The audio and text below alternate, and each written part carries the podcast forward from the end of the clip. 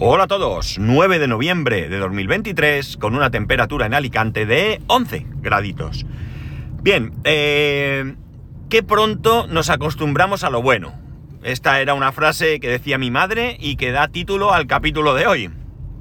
Y venía a decir que, que cuando bueno, tenemos una situación, la que sea, yo que sé, por poner un ejemplo, un sofá en casa bien cómodo, pues cuando ese sofá, por el motivo que sea, no lo tenemos, tenemos algo peor, o vamos a, yo qué sé, nos vamos de vacaciones y tenemos un sofá en la casa que estamos que no es como el nuestro, nos quejamos. Este sofá es incómodo, tal. Y entonces mi madre, pues usaba esa expresión, que pronto nos acostumbramos a lo bueno, ¿no? Es decir, que en el momento que tenemos algo que nos va bien y baja la calidad o la comodidad o lo que sea, pues nos quejamos, nos quejamos amargamente como si fuera un grandísimo problema, ¿no?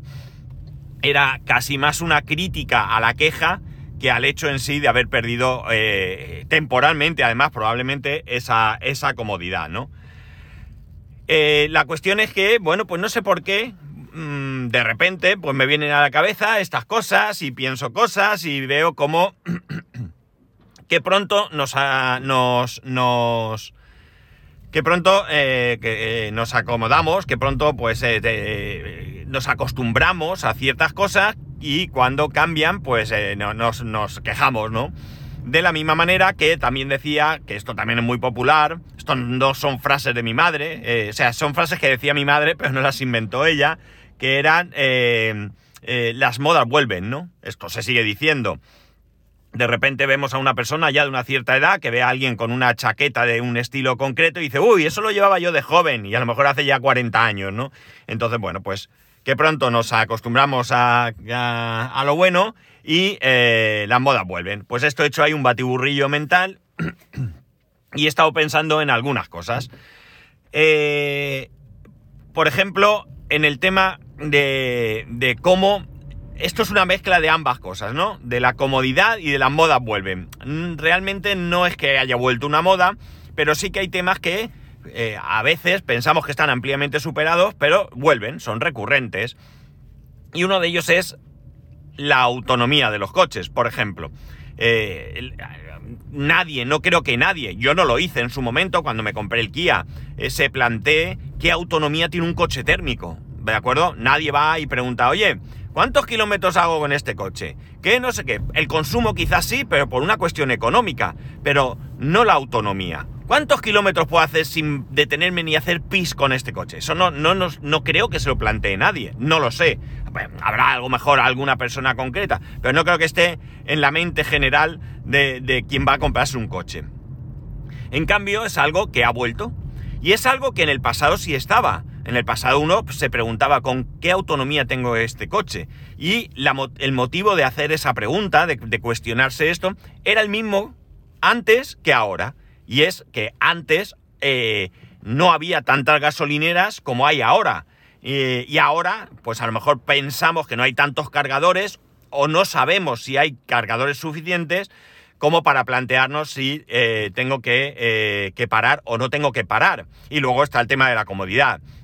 Yo voy a echar gasolina, hecho, para mí ya sabéis que es un infierno echar gasolina, pero bueno, yo voy, echo gasolina y tiro millas, e incluso si tengo un coche, bueno, ni incluso, yo por ejemplo, jamás, de los jamases, me, planteé, me he planteado cuando he ido a Madrid que tengo que parar, porque no he tenido que parar, yo paro, paro sí o sí siempre, ¿de acuerdo? Pero no paro porque tenga que echar, no paraba porque tuviese que echar combustible, paraba porque necesito descansar, porque quiero tomar algo, porque, bueno, lo que sea. Pero no porque no tuviera, eh, porque tuviera necesidad de repostar. Salvo en esas ocasiones en las que sales de casa sin haber tenido la, la precaución anteriormente de repostar lo suficiente, ¿no? Por tanto, el planteamiento eh, actual de la autonomía de un coche eléctrico, evidentemente, viene por ese motivo y es algo que en su momento ya hubo, ¿no? Es decir, eh, que pronto me acostumbro a lo bueno. Me, yo me voy de aquí a Madrid y no tengo necesidad de parar si no quiero. O paro donde me dé la gana, me da igual, no me preocupo. Yo, en coche térmico, me meto en el coche, le doy a la llave o al botón, tiro millas. Y si quiero parar o necesito parar a echar combustible, ya pararé donde toque, ¿no? Da igual. evidentemente, en un coche eléctrico, eh, a lo mejor puedes hacerlo sin prevenir, o, sin, más que prevenir, no, sin prever dónde vas a parar a cargar.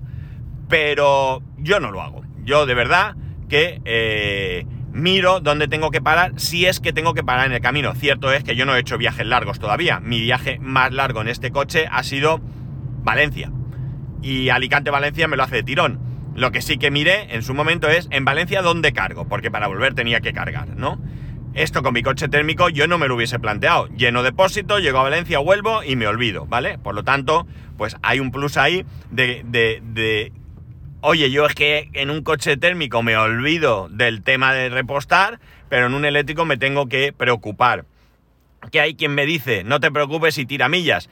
Vale, yo todavía no tengo eh, esa confianza eh, para hacerlo sin más. Yo quiero saber todos los sitios donde puedo cargar y luego ya decidiré qué es lo que hago. Pero yo sí que necesito ver un poco todavía dónde, dónde puedo parar a recargar.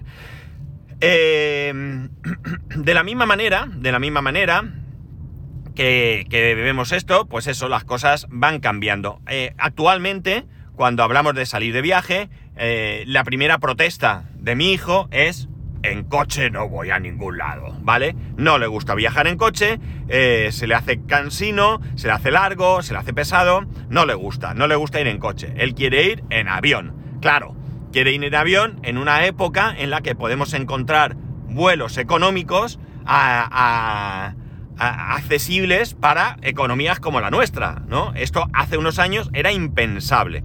Ahora mismo, si nosotros nos planteamos ir a Madrid, pues es bien sencillo. Me voy en coche, me voy en tren, ahora tenemos AVE, incluso económico, o nos vamos en avión. Pues bueno, pues veremos, veremos cuáles son las diferentes opciones, diferentes precios, horarios, bueno, valoramos, pero tenemos la posibilidad de decidir cómo ir. Claro, él va en avión, Alicante-Madrid, él se sube al avión y antes que se descuida, 40-45 minutos, está allí. Vale, eh, sí es cierto que hay que estar un rato antes en el aeropuerto, luego estás en barajas, coge metro hasta donde sea que vaya, pero es otra cosa. Ya no es estar sentado en un coche durante cuatro horas, ¿no? La cosa es totalmente diferente. Por tanto, él está acostumbrado a lo bueno. Eh, mi planteamiento en su momento era el avión ni con un palo. No puedo permitirme viajar en avión. ¿Cómo voy a ir en avión? Eso es para ricos, ¿no? Eso es para gente poderosa o para gente de negocios, ¿no? Que se lo paga la empresa. Pero un, un chaval como yo ir en avión, yo recuerdo cuando fui a Estados Unidos, Evidentemente Madrid, Nueva York lo hice en avión, ahí sí que no. Pero Alicante, Madrid, busqué las diferentes opciones bueno, mentira. La opción era tren, ¿vale? Yo quería el tren, era lo más económico, eh, pero resultó que en un momento dado eh, me dijeron que eh, no, que no era posible porque, bueno, pues no había un horario adecuado. Y entonces, o me tenía que ir el día antes y hacer noche, o había un tren, pero me jugaba muy mucho llegar a tiempo a coger el avión, cosa que no estaba dispuesto a arriesgar. Total, que mirando esto y lo otro, pues de repente me dijo la, persona que me atendió en la agencia de viajes, yo lo hice a través de la agencia de viajes del corte inglés, y me dice, oye, mira, hay un vuelo a Alicante-Madrid que te viene muy bien, es magnífico, vas en avión a Barajas y en Barajas coges el siguiente, solo te tienes que mover por Barajas. Eh, eh, que sale por 6.000 pesetas, 36 euros de hoy para los eh, más jóvenes del lugar. Y bueno, pues dije, pues venga, 6.000 pesetas, venga, vamos allá. El tren era mucho más barato, por supuesto. Pero bueno, me tenía que ir. O sea, me quería ir, mejor dicho. Y puestos a gastar, pues bueno. La cuestión es que me llamó después y me dijo que no había plazas y que solo había primera clase. Imaginaros el vello de mi cuerpo erizado eh, del susto, ¿no? ¿Y ahora qué hago? me dijo, no, no, pero son 7.000 pesetas. Es decir, en vez de 36 euros, 42. Venga, va, pues nada. Y me fui en avión. Pero aquello era un comentario. Me voy en avión por este dinero. Me voy en avión. O sea, algo realmente eh, llamativo por aquel entonces. Mi mujer y yo, en el 2006, hicimos un viaje a Londres y otro a Berlín por 116 euros ida y vuelta a los dos, ¿vale? Eh, con Air Berlin, recuerdo perfectamente. Eh, Eh, como veis, nada que ver, ¿no? Nada que ver porque hablamos de otra época, de otros salarios y de otras cosas, ¿no? Entonces, bueno, pues ahora mi hijo está acostumbrado a lo bueno. Yo he hecho viajes, pues eso, yo me he ido a Alemania en coche. Alicante eh, Trier en coche, o Alicante Bigbur en coche, o Alicante Leipzig en coche, parando una noche en Trier. O sea, viajes realmente largos, ¿no? Viajes que, bueno, sí que es cierto que a mí no me cuesta coger el coche y conducir, pero nos acostumbramos a lo bueno, ¿verdad? O sea, yo ahora, sinceramente, si hiciera un viaje en coche, un viaje largo, no sería un viaje de tirón, sería un viaje parando. Pues oye, si voy a Alicante, Alemania, pues vamos a hacer una noche, por ejemplo, en Barcelona, damos la vuelta, visitamos, al día siguiente salimos, paramos en algún punto de Francia, hacemos lo mismo. Eh, bueno, pues un viaje, eh, digamos, mm, de otro tipo, ¿no? O sea, un viaje eh, relajado, turístico y sin sin el estrés de querer llegar al sitio, ¿no? Yo he hecho viajes de ida y vuelta a Madrid en coche en el mismo día muchas veces. Hoy no me apetece hacer esos viajes, ¿no? No me apetece. De la misma manera, todo esto es posible porque las cosas mejoran, ¿no? Eh, ahora mismo en España creo que tenemos una red de, de, autopistas y autovías bastante buena. Mejorable, por supuesto, pero en principio bastante buena. Mejorable lo digo yo, que voy ahora mismo por la, por la circunvalación de Alicante, por la A7, eh, o A7 o AP7, no sé cómo es, será A7, ¿no? Bueno, la que sea. Eh, y estoy frenando porque 34, 30, 30 por hora, porque esta es una autovía que necesita una mejora, necesita un carril más al menos, ¿no? Bueno, pues con todo y con eso, eh, de cualquier manera, tenemos una posibilidad de viajar bastante, bastante cómoda por carretera, ¿no? Eh, habrá zonas donde por lo que sea no, no, sea tan bueno, pero por lo general tenemos creo que una red bastante decente, insisto, mejorable, pero bastante decente. Si yo echo la vista atrás, yo recuerdo fácilmente que ir a, a pueblos cercanos, ¿no? Por ejemplo, nosotros pues teníamos conocidos y luego un apartamento en Guardamar del Segura. Es una población que estará, qué sé yo, 35 kilómetros, 40, no más. Y el viaje era largo. O sea, ¿por qué? Carretera nacional, pasabas por cada pueblo de aquí a allí y se hacía un viaje largo. Hoy en día, pues sí que es cierto que, la carretera ha mejorado, eh, que, ya no se pasa por el centro de algún pueblo, lo, bordeas y eso hace, y luego hay vía rápida y eso hace pues que el viaje a Guaramar pues sea un viaje, pues eso, un viaje sencillo. Cuando íbamos al pueblo de mi madre, ir al pueblo de mi madre era salir y en ocasiones parar a comer, lo recuerdo perfectamente, porque eh, estamos hablando de un hoy, de una distancia de unos, qué sé yo, 160, 170, 180 kilómetros, no, no sé muy bien, 180 diría yo, por ahí debe andar. Eh, por carretera nacional, eh, recorriendo o pasando por en medio de cada uno de los pueblos y ciudades que, que, que, hay en el camino, y ya os digo, aquello se hacía eterno. Hoy en día tenemos autopista, Alicante, Murcia, autopista, Murcia, eh, Lorca, autopista. Eh, y luego de Lorca a Águilas hay una vía rápida. Hay un tramo que hay que cruzar allí por Lorca, pero enseguida coges una vía rápida que zimba te plantas en, Águilas. El, tramo Lorca Águilas era terrible, era terrible. Mi madre lo temía, lo temía mucho. ¿Por qué? Mi madre se mareaba en coche. Y de Lorca a Águilas es, era una carretera de curvas que a ella se ponía malísima, malísima la pobre, era lo peor el tramo. Ella llegaba a su pueblo a ver a su familia, a, ver a su, ver su pueblo y llegaba enferma, ¿no? Llegaba que se encontraba mal. Bueno, pues hoy en día eso no hay. Hoy en día yo he ido a trabajar a Águilas, a hacer un aviso y volver. ¿Eh? Yo he ido eh, cuando trabajaba en la otra empresa. Oye, hay un Mercadona en Águilas, tal, pum, me he cogido el coche, me he ido a Águilas, lo he hecho y he vuelto. Así de claro, así, sin más. En aquella época esto era imposible, era imposible. Si por cualquier motivo las autopistas de repente, de aquí a allí, pues se tuvieran que cortar y tuviéramos que hacer el recorrido antiguo, nos echaríamos las manos a la cabeza. ¿Pero qué me estás contando? ¿Pero cómo voy a ir por carretera nacional? ¿Pero cómo voy a cruzar todos los pueblos? ¿Pero estamos locos? ¿Qué voy a tardar? ¿No? En cambio, pues eh, eh, no, no, no, no sucede, ¿no? Eh, tenemos unas maneras de viajar que nos resultan más o menos cómodas, más o menos rápidas y que día a día, pues yo creo que van mejorando, ¿no? cualquiera de nosotros pues se hace ese planteamiento que he hecho yo antes. Yo me voy a Madrid, tengo estas opciones, yo me voy a no sé dónde, miramos, vamos a mirar primero vuelos. Los vuelos son baratos, me interesa coger vuelo, no me interesa qué cuesta, no sé qué. Ahora mismo ya no hay. Cuando en mayo estuve en Alemania, por las circunstancias que estuve, pues eh, bueno, no cogí los vuelos más baratos que había podido, fue una cosa de urgencia, fue una cosa de última hora y cogí lo que cogí. Pero oye, no me planteé en ningún momento, no, no, no puedo ir porque económicamente es inviable, ¿no? Eh, por ciento y pico euros cada trayecto, más o menos, no recuerdo muy bien, pues yo me planté en, Alemania y ya está. Pues que podía a lo mejor en unas vacaciones con tiempo buscar vuelos más baratos, sí, pero ya digo, las circunstancias eran las que eran, pero no tuve en ningún momento el problema de decir, no, es que es inviable que yo vaya porque el precio es inasumible. Inasumible de hace pues 30 o 40 años, ¿no? Que era cuando, ya digo, volar en avión era algo que no, que no estaba en los planes de casi nadie a la hora de hacer vacaciones, salvo evidentemente ciertos viajes en los que no hay más remedio. Pero bueno, ni siquiera a lo mejor se viajaba fuera de España tanto como se pueda viajar hoy en día. Pero quizás también ese viaje o esos viajes se programen ahora porque es más sencillo y también es más económico que hace unos años, ¿no? Nos acostumbramos pronto a, lo bueno, ¿verdad? Eh, nos acostumbramos pronto a lo bueno y bueno, pues lo de la moda vuelven no es exactamente aplicable al, caso que os he dicho, pero sí que es cierto que hay temas recurrentes, como he dicho también, que, de vez en cuando vuelven, ¿no? Como es el tema de eso de la autonomía del coche, eh, un tema amplísimamente superado no hace mucho y bueno, pues ahora el planteamiento. Tengo un coche de combustión. Ah, ¿qué coche tienes? ¿Qué potencia? ¿Qué caballos? ¿Qué equipamiento? Tengo un coche eléctrico. ¿Qué autonomía tiene? ¿Verdad?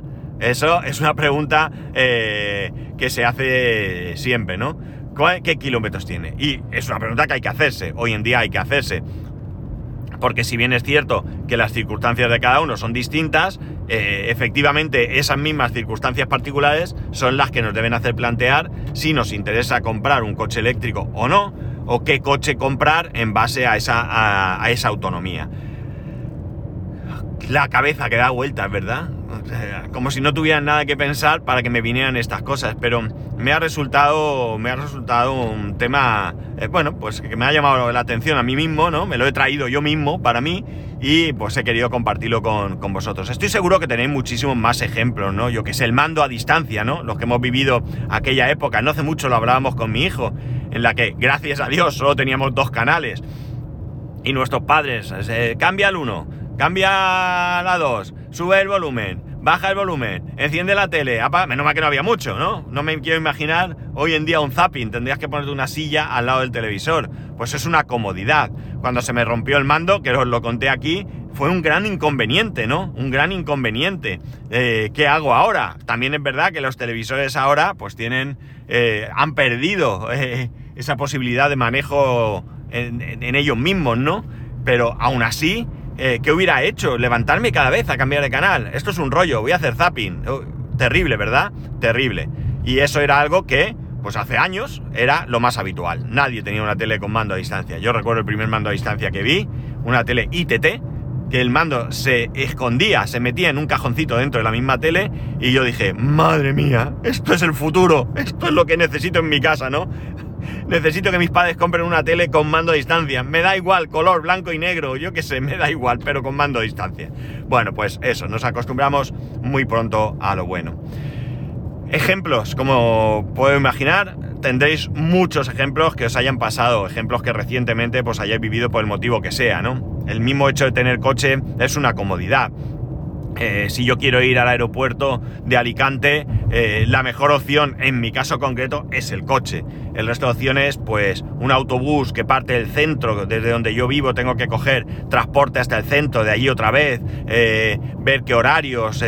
Mm, si voy en taxi, el, aeropuerto de Alicante está ubicado en el, en el término municipal de Elche. Entonces el taxi sale de la población, tanto si voy de Alicante a Elche, tengo que pagar el taxi de Alicante que sale, como si voy del aeropuerto a, Alicante tengo que pagar también porque sale. Hace ya años, pues eh, os voy a decir, 2013 creo que era el trayecto del aeropuerto a mi casa, que puede estar rondando, pues, qué sé yo, los 30 kilómetros, me costó 32 euros, ¿no? O sea, algo realmente eh, elevado, ¿no? Que yo no entro a valorar si es caro, barato, lo vale o no lo vale, solo que es una opción que trato de no, no plantearme. Me sale mucho más rentable ir con mi coche y dejarlo en el parking de larga estancia.